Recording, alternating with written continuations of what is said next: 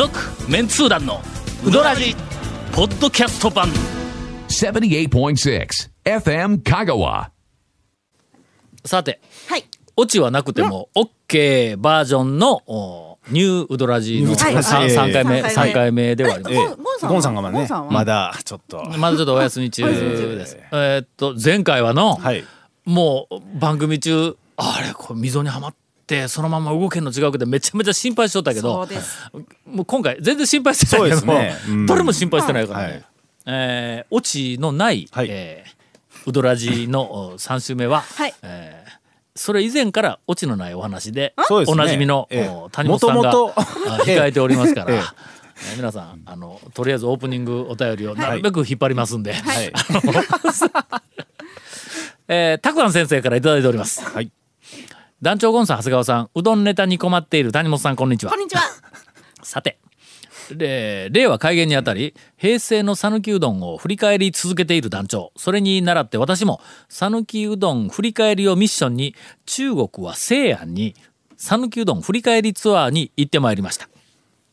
ほんまに行ったみたいですよ、これ。空海が日本にうどんを伝えたとの伝承を探ろうと、えー西安の清流寺に併設されている歴史博物館で空海うどん伝承に関連する展示を見つけました。うんどういうことやねどんな？西安の歴史博物館に空海うどん伝承という展示があったんだって。へえ。時は、えー童話2年西暦807年。中国での修行を終えて帰国した空海が香川県で伝承を、えーうどんを伝承した。と書かれていたそうです。まあ見たんかと。だ団長が苦言を呈するところですが一つ気になることがありました。それは時間差ですと、えー空海が日本に戻ったのは童話元年の10月です。はい。えーそして伝承によると香川でうどんを伝えたのは童話2年の秋です。こう書かれておるようにね、その間約1年間あります。空海の気持ちになって考え,、えー考えてみるとどうにも納得がいきません。空海が中国でうどんについての知識を携えて意気揚々と日本に戻ります。それからほぼ1年間うどんネタを誰にも言わずに温めていたことになりますと。元年に帰ってきてね、2年にうどんを伝承したと、香川県での。1年温めとったわけや。ですね。ととなるわけや、そうね、確かに急に帰国しうどんどころではないとはいえ香川で、えー病気の親類のためにうどん作りを命じるまで約1年もかかっています、うどん伝承なので、えーうどらじ的ネタの大きさでいうと最大級です長谷川さんクラスになると小ネタ程度なら1年ぐらいは温めてここぞという時に、えー披露ということはあるかもしれませんがうどん伝承という大ネタを持ちながら1年間過ごした空海のことを考えると昼も眠れません。まあ眠れません。そこで質問です。メンツー団の皆さんは大ネタを人に言わずどれぐらい温めておくことができますかと。空海は約1年です。まあ私は30うーん。38年ぐらいは温めておけるね。それ温めようんですかそれは？いや実際に温めてるものはもまうなんあかやましいなんか墓場までのやつとかじゃないんであ、すまあ、墓場まで。墓場まで。墓場まで。あ僕も墓場までだったらいくらでもありますけど。俺ちょっとあの、はい。結婚して38年だからね。うん。墓場。まあまあ墓場まで。ね墓場まで。それ何のネタ？なのいやいや。でそれそれどんな大ネタ？えちょっと熊井君ちょっとここここはもうちょっとカットか？ここはいらんわな。うん。いやまあ関係ない話。うどんに関係どんに関係ない話なんか長さ。それえごめんごめんごめんいやいやそれじゃじゃじゃうん。それかカットしそれ。いや あれそれ。なんでやねんそれ。続メンツー団のウドラジーポッドキャスト版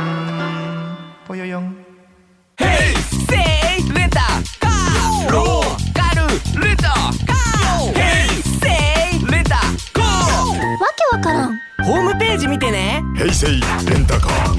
セイレタカー。ローカルレタカー。ヘイセイレタカー。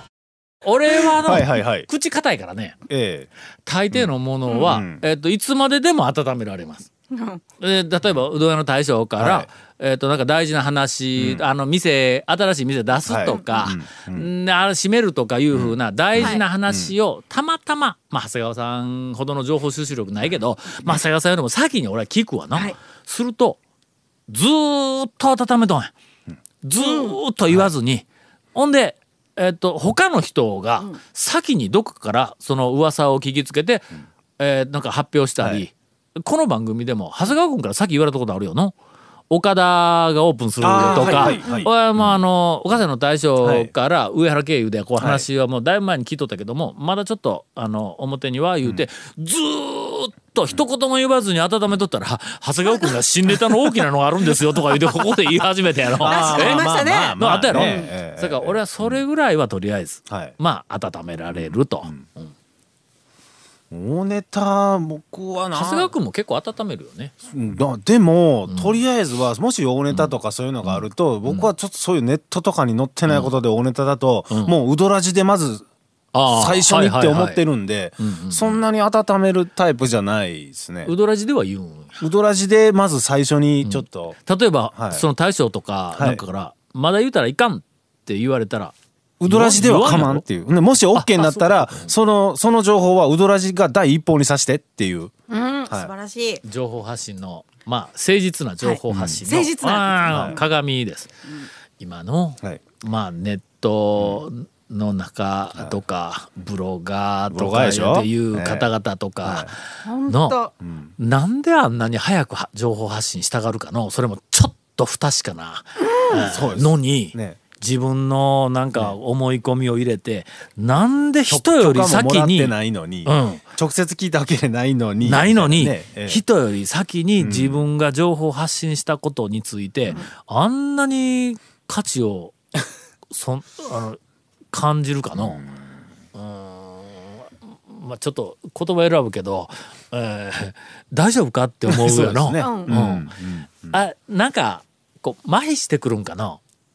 あのー人よりも先に自分が知っているっていうことがすごい自慢できることやと思っとんやろな。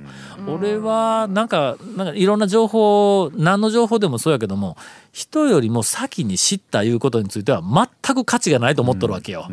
人よりもより深い考察ができるとかなんかそういうことについてはな、やっぱり自分なりに、まあ、少し自信は持つけども人より早くその情報を入手したいうふうなのはもうほとんど俺の中では意味がないことなんや。んでいずれしみんな知るやんって。あの媒媒体が情報を発信する時の媒体ごとのあなんていう即時性っていうのを、あのえっと比較をよくされる例えば週刊誌は1週間情報入手してから発信するまで1週間かかるやん。はい。それから新聞は1日かかるで。かかりますね。で、まあ、ギリギリ数時間かかる。うん、例えば、えっ、と、ローカル紙だったら、夜中の12時近くまで情報入れられるよ、ギリギリの。いけますね。朝の3時頃朝刊を家に配るとしたら、多分、12時ギリギリか。ギリギリですよね。ギリギリか。なまあまあ、10さ悪くとも11時には原稿入れられるで、閉めたら、なんとかそこから製版するん？今、フィルムか？なんか、う製版して印刷して、で、3時には配れるけど、まあまあ、半日とか1日や、新聞はね。それから、テレビは、えーっと、自分が取材に行けば、例えばどこそこで大きな事故ありましたとか、火事でついたらカメラ持ってシューッと行ったら、まあ即、即時に、えーっと、流せるけども、政治経済等々あれ新聞からネタもらいよる放送局が余計あるから、まあ新聞よりちょっと遅いかもわからんいうものもあるけどまあまあ映像やから直接行きゃまあ即時ネットは圧倒的にまあ早い。テレビと同じぐらいの即時で今ネットとそれからまあテレビも含めて即時性が非常に高い媒体に印刷媒体がはい。負けているってのニュースがちょっと遅くなる。そうなんですね。言うてなるやんか。でよく言われとんや。俺は大きな疑問を持っている。はい。みんなそんなに即時性いるかって思うわけや。確かに。ニュースでただまあ事故事件それから政治経済あるいは例えば消費税が変わるとか、税制がどうしたとか、えー国際情勢とか一刻も早く欲しいかって先週あったことを今知ったってほとんど影響ないものばっかりだぞ、冷静に考えてみ振り返って、あの時に俺そあの情報をあのあのニュースをな社会えー経済政治、なんかあのニュースをえっとなんかえ周りのみんなよりも一日遅くこうそのニュースを知ったから、人生が変わったやつおらんだろ。う。確かに。だから一回ちょっと冷静になってのその即時性っていうことについてほんまにそれほど大事なことかっていうふうなのを、えーぜひ考えて、えーいただきたい言うて何を偉そうな 何の番組になったん？えーっとなんでここに来たん？どこからあそうか。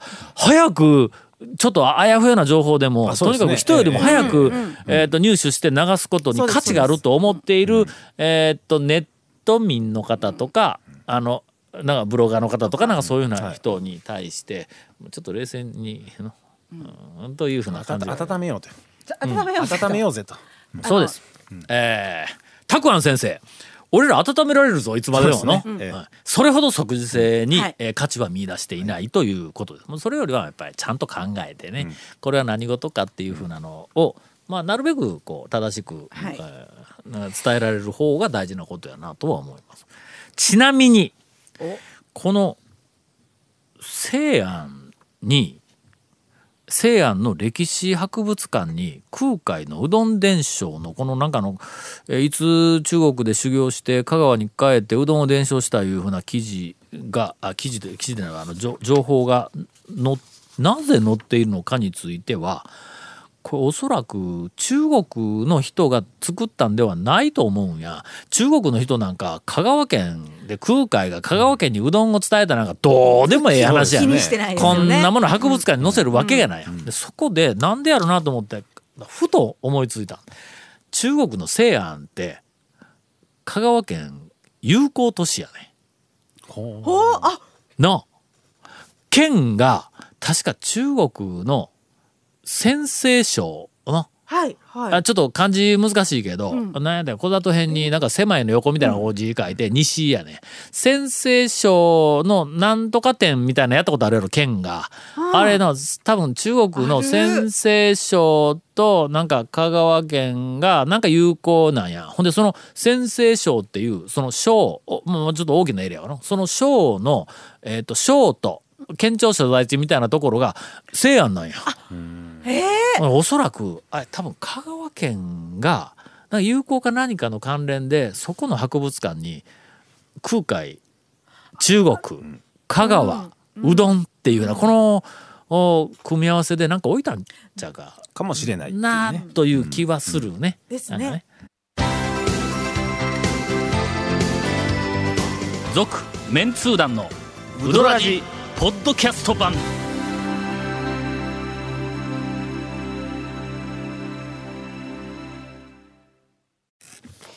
これでオチのない谷本姉さんのはい。話の時間が、そうですね。エンディングだけっていうな、ほんまに。なんかなんかちょっと気遣いすぎかもわからん。そうですね。ありがとうございますええ優しい。まあみんな優しい。気遣うような相手でもないんですけどね。うん？もうね。優しい。長谷川君。こないだひどい。こないだひどいんですよ。まあまあまあまあまあどうぞ。この間じゃなくていつもひどいや 確かに。長谷川くんファンの、えー姫路市のゆうすけから、えー久しぶりの投稿ですが、えー、ゆうすけです。先日の放送から谷本姉さん情報がいじられているようですが、えーメンツー団見習いの立場では仕方のないところがあるのではないでしょうかと。はいえー谷本姉さんに意見を言うほどの立場では、えーないのですが、あえて言わさせていただきますと、発言に、えーと、なんか、あのーそう、その、が多いと感じられます。えーすいません。語られる内容は、えー十分わかりますが、ここは長谷川師匠を見習って、えー見習ってください。はい。あの無駄のない情報発信と語りには頭がかかとまで下がります。谷本姉さんのネタ発言はまだまだ団長のフォローがあってこそ成り立つ部分が多いと感じられます。えらいマジな指摘で申し訳ありません。うん、かっこ笑い。ありがとうございます本当は笑ってないぞと。えー 最後にネタは探しているうちに寄ってくる。えーネタがないのは拾いにかかってないからだという長谷川師匠四ご、えー、四曲四国どっちやねん、えー、四国の名言を谷本姉さん言いましたっけえ肝に銘じていただければ幸いですと。えーゴンさんもとあります。まあちょっとゴンさんちょっと、まあ、そうですね。しばらくゲストにえーまだ来られませんのでね。ですね。ええということですわ。えーでは谷本さんの、はい。まあオチのありやなきやみたいな。あってもいいんですよ。うん。あってもいいんです。あってもいい。ああってもいいですよね。ありがとうございます。そのからもしオチがついたら後で謝っといてね。そうですね。すいません。オチつけてしまいまして、ええ。みたいな感じで、ご安心ください。はい、何やそれいや最近、あの同じお店に2週間以内で4回リピートしたんですよ。2週間以内で4回か、まあ週2か。週にで、ん。まあ、それがあのわら屋なんですけどうん。でわら屋にこの間久しぶりに行ったら、はい。この真夏の、まあまあ、残暑厳しいこの時期にうんまあよく釜揚げやろ、釜揚げが出てるんですよ。うん、であそこざるないか？ざるがあるんです。で私は、その初日は、わむっちゃくちゃみんなたらいそれあの、祝日だったんで、もう本当にあの観光客の人が多くて、でもうわらやの,、ん。あのスタッフの配置も、うん。もう素晴らしいっていうぐらい、ん。あの人員を揃えてて、あの手だれのはあ方方々をはあ。揃えてて。でもうもうほんまバンバンたらいが出ていくんですけど、まあ、私は初日はざるにしたんです。うん。で初日ざるにしては久々にわらやの食べたけども美味しいって思って食べてたらうん。近くの入ってきた、次に入ってきたファミリーが「ん。ここはね生醤油が売りなんだって」って言うんですよ。なんか、ワクワクする展開が期待できるね。でいや、でで私「えわらやで生醤油が売りなん初めていや私は初めて聞いたけど、と思って、ん。で今日あ生醤油が売りだったの？ちょっと今度生醤油食べに来ようと思って、うん。でまあ2回目には行ったんですけど、はい。うん。やっぱり釜揚げの口になるじゃないですか。なるよ。まあわらやわですかららねや言ったら釜揚げや。それでどうやって食うねん、生醤油って。ねえ、あ、たらいの中に醤油垂らすんか？薄薄まるやん。でやっぱ釜揚げの口になったから生醤油食べられなかったんですよ。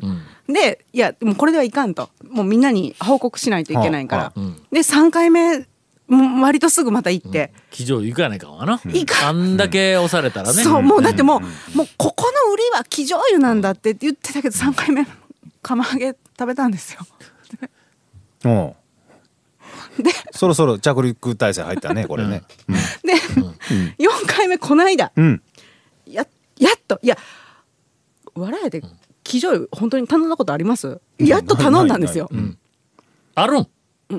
あるんです。はでしかもまあまあ今言ってください、もうあのえっとね、うん。釜揚げがバーン乗ってて、うん。その次にまあに肉ぶっかけうん。ぐらいの隣に生醤油もまあまあ大きいメニューで写真入りで載ってるんですよ。あある？ん。でああるんです。ほんで注文したん？ちしたんです、ょっと長谷川君、はい。久しぶりになんか着陸しよるぞ。そうですね。ええ。いや。もうこいやいやれご安心ください、着陸せんね初の着地成功か？これ。でそこで先にご安心くださいって言うてしもたらもう全然台無しやないかこれの。せっかくのこの最後のワクワク感を。離陸しろよまず。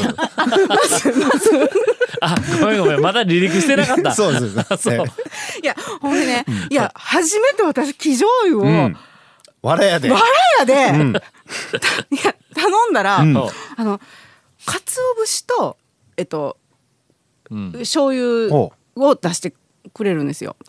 うんでその生醤油まあ生醤油もあの、あったかいのと冷たいのうん。をいけるんですけど、まあまあ私あったかいのをちょっと頼んで、でするとその鰹節を乗せたらまあまあ熱すぎてその鰹節が踊るわけなんですが、そこで。う。んでで私ねえか釜揚げ麺ってこと？釜揚げ麺っうんぽかったんですよ、あの麺のはい感じが。はいはいはい。であこれいこう釜揚げっぽい感じのき麺が。釜醤油か。釜醤油みたいなのが来たんですよ。そしたらねあのいやでもほらだしかけたいけど、うん。醤油。でまああのスタッフの人が「醤油加減してくださいね」って言って、まあだから最初様子を見ながらうん。かけるんですけど、これちょすいません。本当私生醤油をそもそもあんまり食べてなかったんですけどすごい美味しいっていうことに気づいて、なおかつそこか着陸。なおかつ、あのいやこの間わらやのだしってほらネギの方やっこネギじゃないですかあそこは。本当に細い、であそこにだしを食べてだしを入れて、うん。食べたく西岡ね。うん、って言ったけどあれ私ねあれ生醤油でやったらいいっていうことに気づいたんですこの間。生醤油にうん。あえ、のネギ壺に醤油かけるん？いやいやあの生醤油のうどんに もうごめんなさいもう下手くそちょっと視ねこれ。界が視界が悪いな、このネタの視界がちょっと悪いなこれ。ちょっと滑走路が見えない。そうですね、うん。えもう私本当にねあの薬味小僧なんですよ、うん。うん。でも本当にわらや行ったらむちゃくちゃネギ入れるんですけど、釜揚げとかうんで行ってもちょっとネギが残りがちになるけどそれを一生懸命食べるっていう食べにくさがあったんですけど、久米君、そろそろフェードアウトの準これね備しとってもええ生よ。醤油で行くと、見て、もうめちゃめちゃ冷静にうなずきよるぞ。これ生醤油でいくと、あの全部ん麺に絡まるし、そのなんていうんですかつゆの上にネギが浮かぶっていうことがないからうん。むちゃくちゃ綺麗に食べられるんです。えそのネギネギとネギと鰹節と生姜とその釜揚げ麺だからその薬味を。ひっついてくるから。そうそう、うん。これ今、おすすめ。ちょっと、ちょっと今、ええとこ指摘した。わ。